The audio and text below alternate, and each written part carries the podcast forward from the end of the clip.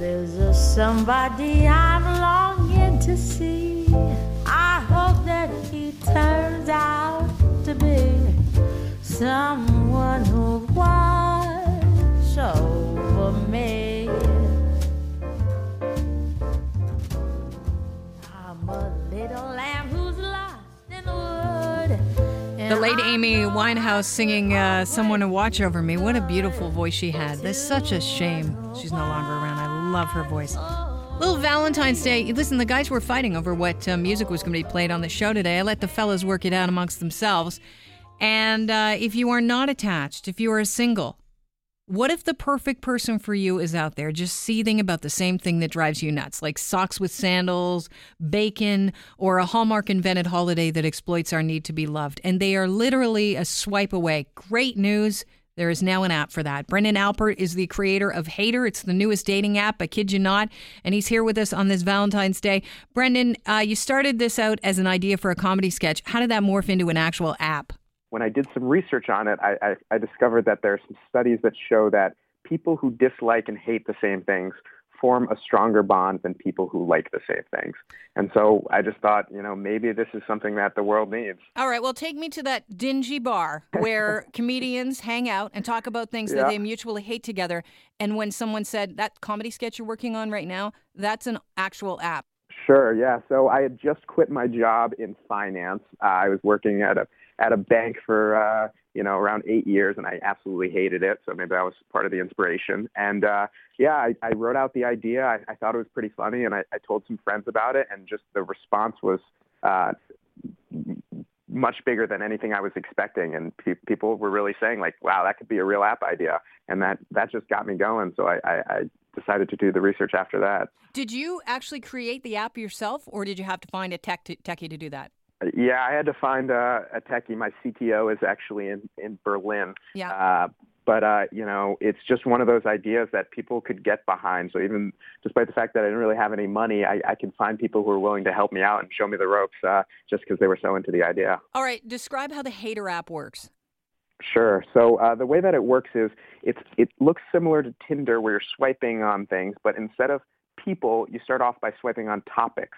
So there's almost 3,000 topics in the app now, and it ranges from Donald Trump to slow walkers to pickles to drain hair, and you swipe up, down, left, or right to say whether you like, love, hate, or dislike that topic. And over time, as you swipe on all of these topics, it's figuring out your personality, and then it matches, the, it finds the people who are the most similar to you based on those swipes. So it's sort of like one of those uh, BuzzFeed quizzes that you take that say, uh, you're Yoda when you really thought you were Princess Leia.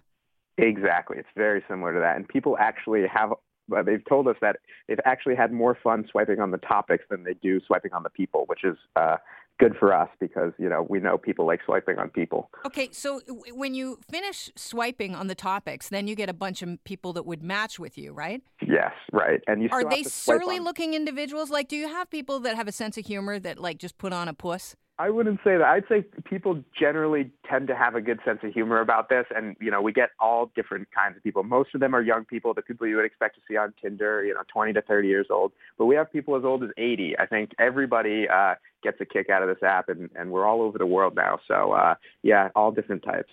How many people are using the app? In the, we just really launched to the public uh, about a week ago, and we already have 200,000 people on the app. Wow, are you blown away by that? I am absolutely blown away. That Are- was not the plan. Are you giving up your plan to be uh, the next Jerry Seinfeld?